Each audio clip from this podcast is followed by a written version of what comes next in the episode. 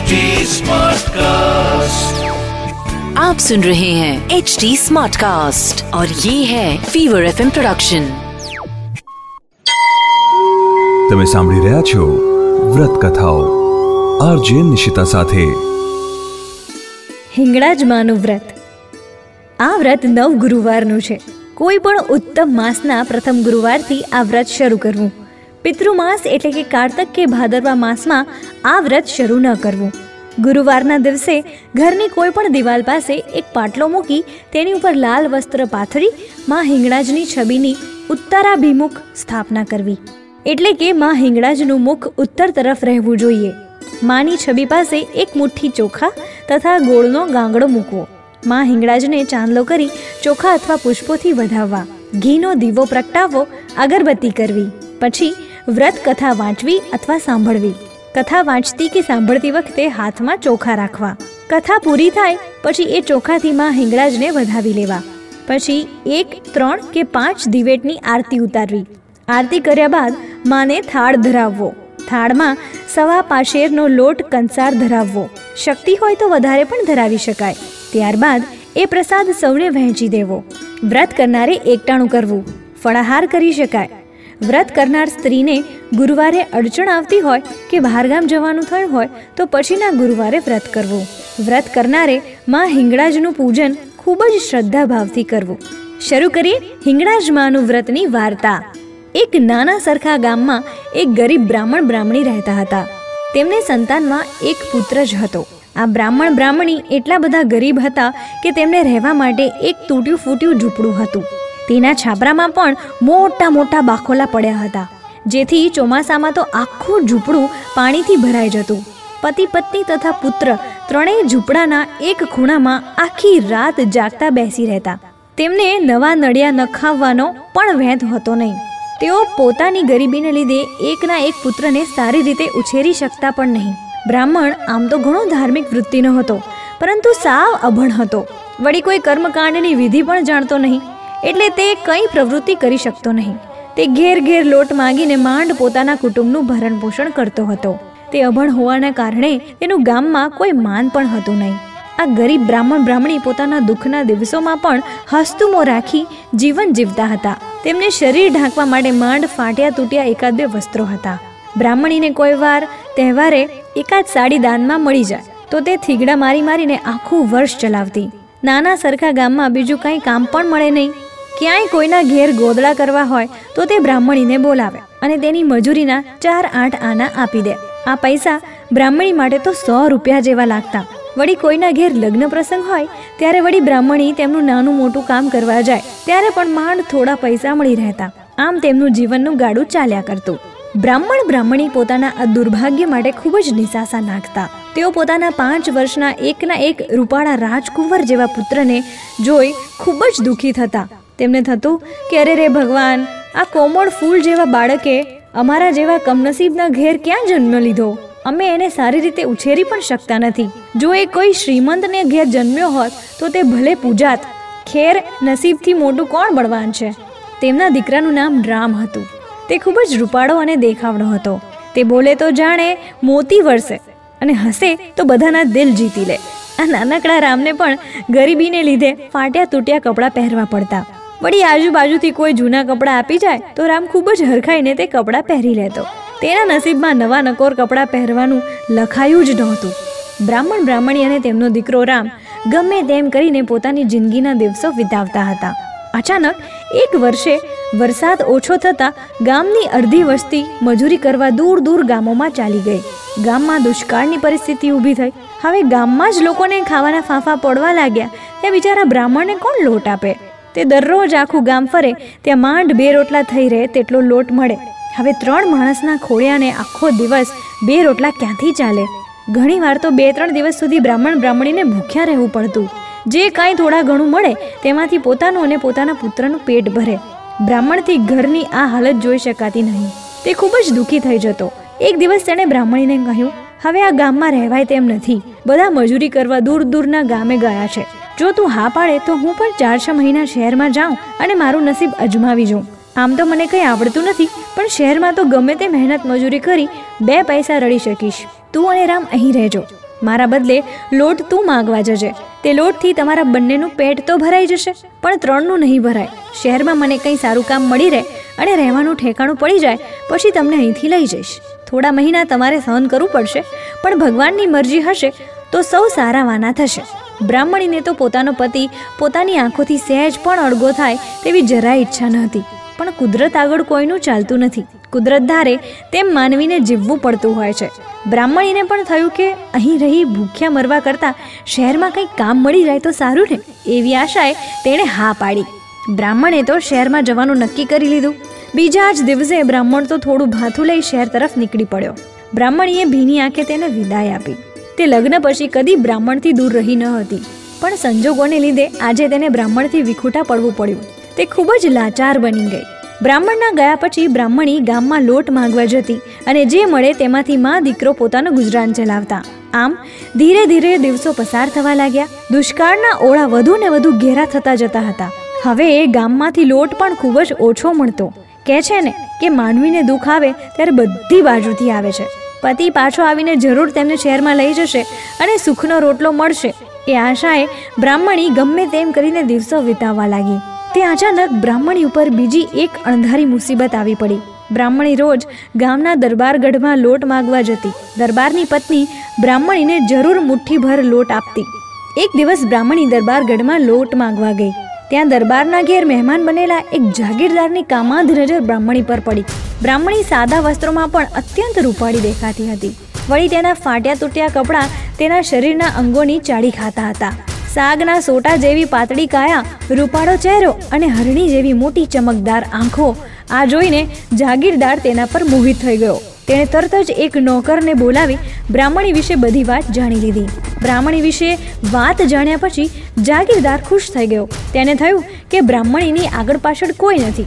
આ તો એવી વાત થઈ કે આંકડે મધ છે. એ પણ માખીઓ વગરનું.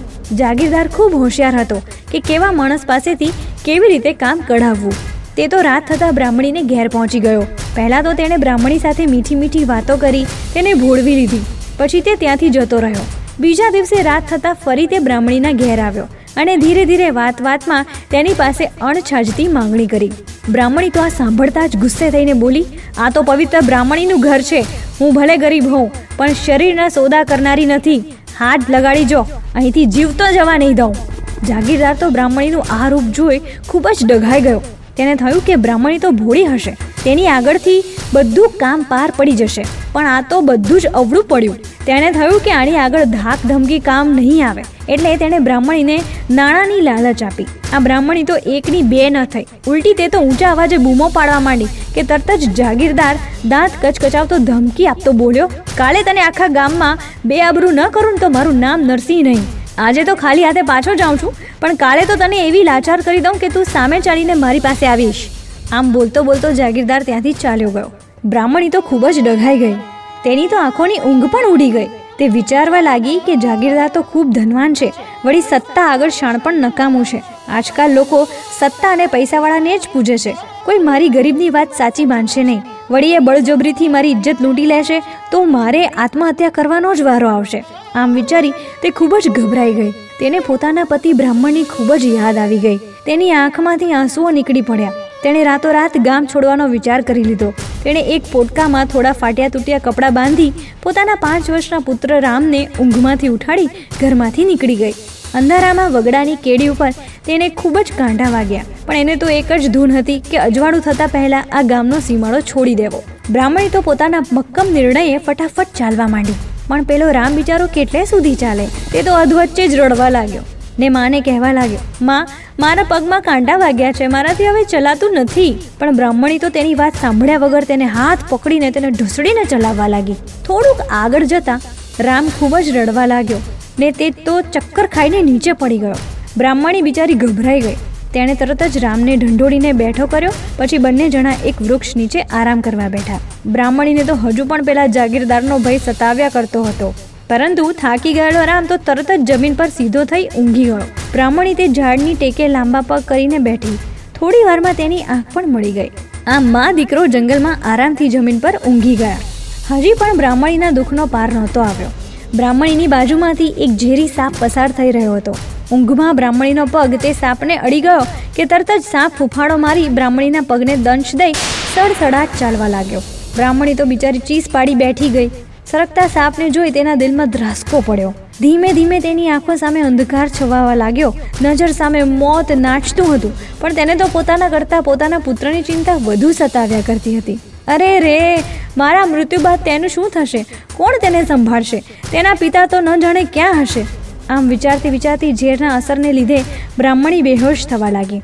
એ વખતે પરોઢનો સમય થવા આવ્યો હતો. થોડો થોડો ઉજાશ ફેલાયો. ભગવાનને જાણે આ કુમળા ફૂલ જેવા બાળક પર તથા તેની મા પર દયા આવી હોય તેમ કેટલાક સાધુઓ ત્યાંથી નીકળ્યા. તેઓ જંગલમાં સમાધિ લેવા નીકળ્યા હતા. તેમની નજર ઊંઘતા બાળક અને બ્રાહ્મણી પર પડી.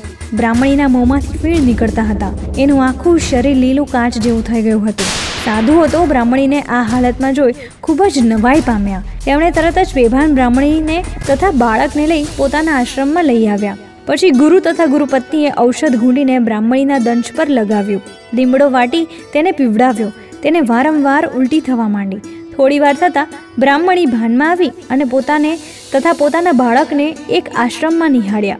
તેણે પોતાની સામે ગુરુ તથા ગુરુ પત્નીને જોયા. તેણે અશ્રુભીની આંખે બંને જણાનો ખૂબ જ આભાર માન્યો. બે ત્રણ દિવસ બાદ બ્રાહ્મણી સંપૂર્ણ સ્વસ્થ થઈ ગઈ એટલે તેણે આશ્રમમાંથી વિદાય લેવાનું વિચાર્યું. ગુરુપત્નીએ તેને પૂછ્યું હે દીકરી, તું કોણ છે? અને આવા ભર જંગલમાં કેમ સૂતા હતા? બ્રાહ્મણી ગુરુપત્ની આગળ ખૂબ જ રડવા લાગી અને તેણે પોતાની વીતકથા કીધી. બ્રાહ્મણીનું દુઃખ સાંભળી ગુરુપત્નીને તેની ઉપર ખૂબ જ દયા આવી. તેમણે બ્રાહ્મણીને પોતાના આશ્રમમાં જ રોકી લીધા. તેમણે બ્રાહ્મણીને કહ્યું, દીકરી, તું માં હિંગળાજનું વ્રત કર. આદ્યશક્તિમાં હિંગળાજ આદિ અનાદિ સર્વોપરી શક્તિ છે. સર્વ દેવીઓમાં માં હિંગળાજ મહાદેવી છે. તેણે હિંગુડાસુર જેવા અસુરને પણ મુક્તિ આપીને તાર્યો છે. માં હિંગળાજ જરૂર તારું દુઃખ દૂર કરશે. માં હિંગળાજ ખૂબ જ દયાળુ છે. પછી ગુરુપત્નીએ બ્રાહ્મણીને માં હિંગળાજના વ્રતની વિધિ જણાવી. બ્રાહ્મણીએ હિંગળાજ માનું વ્રત કરવાનો સંકલ્પ કર્યો. ગુરુવારના દિવસે પ્રાતઃકાળે સ્નાનાદિથી પરવારી બ્રાહ્મણીએ વ્રત શરૂ કર્યું. વ્રત કરતાની સાથે જ માં હિંગળાજે બ્રાહ્મણીના પતિને એનો પરચો બતાવ્યો. બ્રાહ્મણીનો પતિ ઘણા સમયથી શહેરમાં ગયો હતો. તેને કોઈ કામકાજ આવડતું ન હતું. તેથી તે આખો દિવસ નાની મોટી મજૂરી કરીને પેટ ભરતો અને રાત્રે કોઈ ધર્મશાળા કે મંદિરના ઓટલે પડી રહેતો. જ્યારથી બ્રાહ્મણીએ વ્રત શરૂ કર્યું, તે ગુરુવારે બ્રાહ્મણ સંધ્યા સમયે એક વણિકનો સામાન ઉંચકીને દુકાને મૂકવા ગયો. મજૂરીના પૈસા લઈ બ્રાહ્મણ ખૂબ જ થાકી ગયો હોવાથી દુકાનના ઓટલા પર જ બેસી ગયો. તેણે દુકાનદાર પાસેથી પાણી માંગીને પીધું. દુકાન સાવ નાની અને મામૂલી હતી. તે દુકાન પર આખો દિવસ માંડ દસ બાર ગ્રાહકો આવતા. પણ તે દિવસે બ્રાહ્મણ દુકાનના ઓટલા પર બેઠો કે ગ્રાહકી ખૂબ જ વધી ગઈ. તેનો બધો જૂનો પડી રહેલો માલ થોડી જ વારમાં વેચાઈ ગયો. આખા મહિનાનો વકરો તે જ દિવસે થઈ ગયો. આ જોઈ દુકાનદાર તો ખૂબ જ અચરજ પામ્યો. તેને થયું કે નક્કી આ બધું ઓટલે બેઠેલા માણસના પગલાંને પ્રતાપે જ થયું છે. તેણે તરત જ બ્રાહ્મણને અંદર બોલાવી બેસાડ્યો અને પૂછ્યું, ભાઈ, તમે કોણ છો? બ્રાહ્મણે પોતાની ઓળખાણ આપીને કહ્યું, હું બીજા ગામેથી અહીં મજૂરી કરવા આવ્યો છું. આખો દિવસ મજૂરી કરી તેનાથી પેટ ભરી ગમે ત્યાં પડ્યો રહું છું. હમણાં ખૂબ થાકી ગયો હોવાથી તમારી દુકાનના ઓટલે આરામ કરવા બેઠો. હવે ચાલ્યો જઈશ. વણિકે કહ્યું, ભાઈ, જો તમને વાંધો ન હોય તો મારી દુકાનમાં નોકરી કરો. હું તમને મહિનાનો બાંધ્યો પગાર આપીશ અને રહેવા માટે મારે ઘેર એક નાની ઓરડી ખાલી કરી આપીશ. આ સાંભળી બ્રાહ્મણ તો રાજી રાજી થઈ ગયો. તેણે તરત જ હા પાડી દીધી. વણિક તેને લઈ પોતાને ઘેર ગયો અને પેટ ભરીને જમાડ્યો. બીજા દિવસે બંને જણા સાથે દુકાને આવ્યા. બ્રાહ્મણ દુકાનમાં નાનું મોટું કામ કરવા લાગ્યો. દુકાનમાં તેના રહેવાથી એ દિવસે પણ ખૂબ જ ઘરાકી થઈ. દુકાનનો મોટા ભાગનો માલ વેચાઈ ગયો. બે મહિનાની કમાણી એક જ દિવસમાં થયેલી જોઈ વાણિયાને હવે પાક્કી ખાતરી થઈ ગઈ કે આ માણસ સારા પગલાંનો છે. તેને અહીંથી ન જવા દેવાય. પછી રાત થતાં બંને જણા સાથે જ ઘેર ગયા. વણિક બ્રાહ્મણને પણ પોતાના ઘેર જ જમાડતો અને તેને રહેવા માટે એક ઓરડી ખાલી કરી આપી. થોડા દિવસોમાં તો વાણિયાની દુકાનમાં ઘરાકોની લાઈન થવા લાગી. બ્રાહ્મણ પણ વાણિયાની દુકાનમાં ઈમાનદારીથી કામ કરવા લાગ્યો. બધા વાણિયાની દુકાનની વસ્તુ ખરીદવાનો જ આગ્રહ રાખવા લાગ્યા. એક દિવસે વાણિયાએ બ્રાહ્મણને પોતાનો ભાગીદાર બનાવવા જણાવ્યું. બ્રાહ્મણ તો આ સાંભળી ખૂબ જ ગડગડો થઈ ગયો. તેણે તો સપનામાંય વિચાર્યું નહોતું કે તેનું નસીબ આવું પલટી ખાશે. એ તો રાજી રાજી થઈ ગયો. બ્રાહ્મણીના વ્રતના છ ગુરુવાર ગયા હશે કે ત્યાં તો વાણિયાની દુકાન એક મોટી પેઢી જેવી થઈ ગઈ. વાણિયાએ બીજા ત્રણ ચાર નોકરોને પોતાને ત્યાં કામ કરવા રાખ્યા. બ્રાહ્મણની હાલત પણ હવે સુધરી ગઈ. તે પણ એક મકાન અલગ રાખી રહેવા લાગ્યો. પૈસો આવતા તેના કપડાં તથા શરીરમાં પણ ફેરફાર આવી ગયો. આ વાણિયાની પેઢી પરથી જ તે નગરનો રાજા, પ્રધાન, સેનાપતિ અને બીજા મોટા શ્રીમંતનો માલ મંગાવતા. ધીરે ધીરે પેઢી પણ બરાબર જામી ગઈ અને બ્રાહ્મણ પાસે ઘણું ધન ભેગું થઈ ગયું. એક દિવસ તેને પોતાની પત્ની અને પુત્રની ખૂબ જ યાદ આવી ગઈ. તેણે વાણિયાને પોતાને ગામ જવાની વાત કરી. વાણિયા કહ્યું, તમે આ લગ્નગાળો પતી જવા દો, પછી નિરાતે જજો અને ભાભી તથા ભત્રીજાને તેડીને લઈ આવજો. તે પણ ઘણા સમયથી તમારાથી અલગ રહે છે. આ બાજુ બ્રાહ્મણીએ આશ્રમમાં રહી માં હિંગણાજનું નવ ગુરુવારનું વ્રત પૂર્ણ શ્રદ્ધાથી પૂરું કર્યું. હવે દસમા ગુરુવારે વ્રતનું ઉજવણું કરવાનું હતું. તેથી ગુરુપત્નીએ તેને કહ્યું, દીકરી, તું બાજુના નગરમાં જઈ. નવ સ્ત્રીઓને માં હિંગળાજનો પ્રસાદ લેવા આમંત્રણ આપ્યા, જેથી તારું વ્રત પૂરું થઈ જાય. દસમા ગુરુવારના આગલા દિવસે સાંજે બ્રાહ્મણી પોતાના પુત્ર રામને લઈ નગરમાં સ્ત્રીઓને આમંત્રણ આપવા નીકળી. એ સમયસર ત્યાં પહોંચી પણ નગરના દ્વાર તો બંધ હતા. તેને ખૂબ જ નવાઈ લાગી. તેણે બહાર ઊભેલા દરવાનને પૂછ્યું, ભાઈ, હજુ તો રાતનો પ્રથમ પહર છે. છતાં દરવાજા કેમ બંધ થઈ ગયા? દરવાને કહ્યું, આ નગરના રાજા આજે સાંજે જ મૃત્યુ પામ્યા છે. આ રાજાને કોઈ સંતાન નથી. સવારે કોઈ નવો રાજા રાજગાદી સંભાળે, પછી જ આ દરવાજા ખુલશે. દરવાનની વાત સાંભળી બ્રાહ્મણી મૂંઝાઈ ગઈ. તેને થયું કે હવે શું કરું? આમંત્રણ આપ્યા વગર પાછું કેમ જવું? તેણે વિચાર્યું કે સવારે વહેલા દરવાજા ખુલતા જ પોતે નગરમાં જઈ આમંત્રણ આપી આવશે. એમ નક્કી કરી તે પોતાના પુત્ર સાથે દરવાજા બહાર જ સૂઈ ગઈ. સવાર થતાં પ્રધાન, સેનાપતિ, રાજપુરોહિત તથા રાજ્યના ઉચ્ચ અધિકારીઓની હાજરીમાં રિવાજ પ્રમાણે હાથણીને શણગારવામાં આવી. એની સૂંઢમાં સોનાનો કળશ મૂક્યો. પછી હાથણીને મહેલ આગળથી છોડી મૂકવામાં આવી. હાથણી ધીરે ધીરે આગળ ચાલવા માંડી. તેની પાછળ આખો રસલો નીકળ્યો. હાથણી આખું બજાર ફરતી ફરતી બંધ દરવાજા પાસે આવીને ઊભી રહી. તે પોતાની સૂંઢ વડે દરવાજાને ધક્કા મારવા લાગી. પ્રધાને તરત જ દરવાજા ખોલાવ્યા. દરવાજા બહાર બ્રાહ્મણી અને તેનો પુત્ર રામ બેઠા હતા. હાથણી દરવાજા બહાર આવી બ્રાહ્મણીના પુત્ર રામ ઉપર કળશ ઢોળ્યો. તરત જ રાજ પુરોહિત ત્યાં આવી રામના કપાળે રાજતિલક કર્યું. તેના માથે રાજ મુકુટ મૂક્યો. બધા બાળ રાજાનો જય જયકાર કરવા લાગ્યા. બ્રાહ્મણી તો આ બધું જાણે એક સ્વપ્ન હોય તેમ માનવા લાગી. તેની આંખમાંથી હર્ષના અવિરત આંસુ વહેવા લાગ્યા. રામ તથા માતાને સુંદર વ્રસ્તો તથા આભૂષણો પહેરાવ્યા. પછી બંનેને અંબાડીમાં બેસાડી સવારી બજાર આગળથી નીકળી. બધા નગરના નવા બાળ રાજાને જોવા રસ્તાની બંને બાજુએ ઊભા રહી ગયા. બધા નવા બાળ રાજા ઉપર ફૂલો વરસાવવા લાગ્યા. બ્રાહ્મણી તો ખૂબ જ હરખાઈ ઉઠી. તે આજુબાજુ ઊભેલી મેદનીને જોવા લાગી. તે મેદનીમાં બ્રાહ્મણ પણ હતો. બ્રાહ્મણે પોતાના પુત્ર તથા પતિને અંબાડીમાં બેઠેલા જોઈ ખૂબ જ નવાઈ પામ્યો. તે તો હરકભેર તેમની તરફ દોડવા લાગ્યો. અચાનક બ્રાહ્મણીની નજર પોતાના પતિ બ્રાહ્મણ પર પડતા તેણે હાથણીને ઊભી રખાવી અને પોતે નીચે ઉતરી બ્રાહ્મણના પગમાં પડી. પછી પુત્ર રામ પણ નીચે ઉતરી પોતાના પિતાને પગે લાગ્યો. બ્રાહ્મણીએ પ્રધાન તથા બીજા માણસોને પોતાના પતિની ઓળખાણ આપી. પ્રધાન સેનાપતિએ બ્રાહ્મણને પણ અંબાડીમાં બેસાડી દીધો. પછી વાજતે ગાજતે સવારી આખા નગરમાં ફરી રાજ દરબારમાં આવી પહોંચી. પછી બાળરાજાને રાજગાદી પર બેસાડી તેની વિધિ કરવામાં આવી. બ્રાહ્મણ તથા પ્રધાને નગરનો રાજવહીવટ સંભાળી લીધો. પછી બ્રાહ્મણીએ ધામધૂમથી માં હિંગળાજના વ્રતનું ઉજવણું કર્યું. તેણે નગરમાં મોટું હિંગળાજમાનું મંદિર પણ બંધાવ્યું. તેણે ઠેર ઠેરમાં હિંગળાજનો મહિમા કહી સંભળાવ્યો. માં હિંગળાજના વ્રતનો મહિમા સાંભળી નગરની દરેક સ્ત્રીઓ આ વ્રત કરવા લાગી. બ્રાહ્મણ બ્રાહ્મણી પોતાના પુત્ર રામ સાથે સુખથી રાજ્ય ભોગવવા લાગ્યા. હે માં હિંગળાજ, તમે જેવા બ્રાહ્મણ બ્રાહ્મણીને ફળ્યા, એવા વ્રત કરનાર સૌ નર નારીને ફળજો. અસ્તુ. અસ્તુ. આવી જ બીજી વ્રત કથાઓ તમે સાંભળી શકશો એચટી સ્માર્ટકાસ્ટ ડોટ કોમ પર અને બીજા લીડિંગ ઓડિયો પ્લેટફોર્મ્સ પર.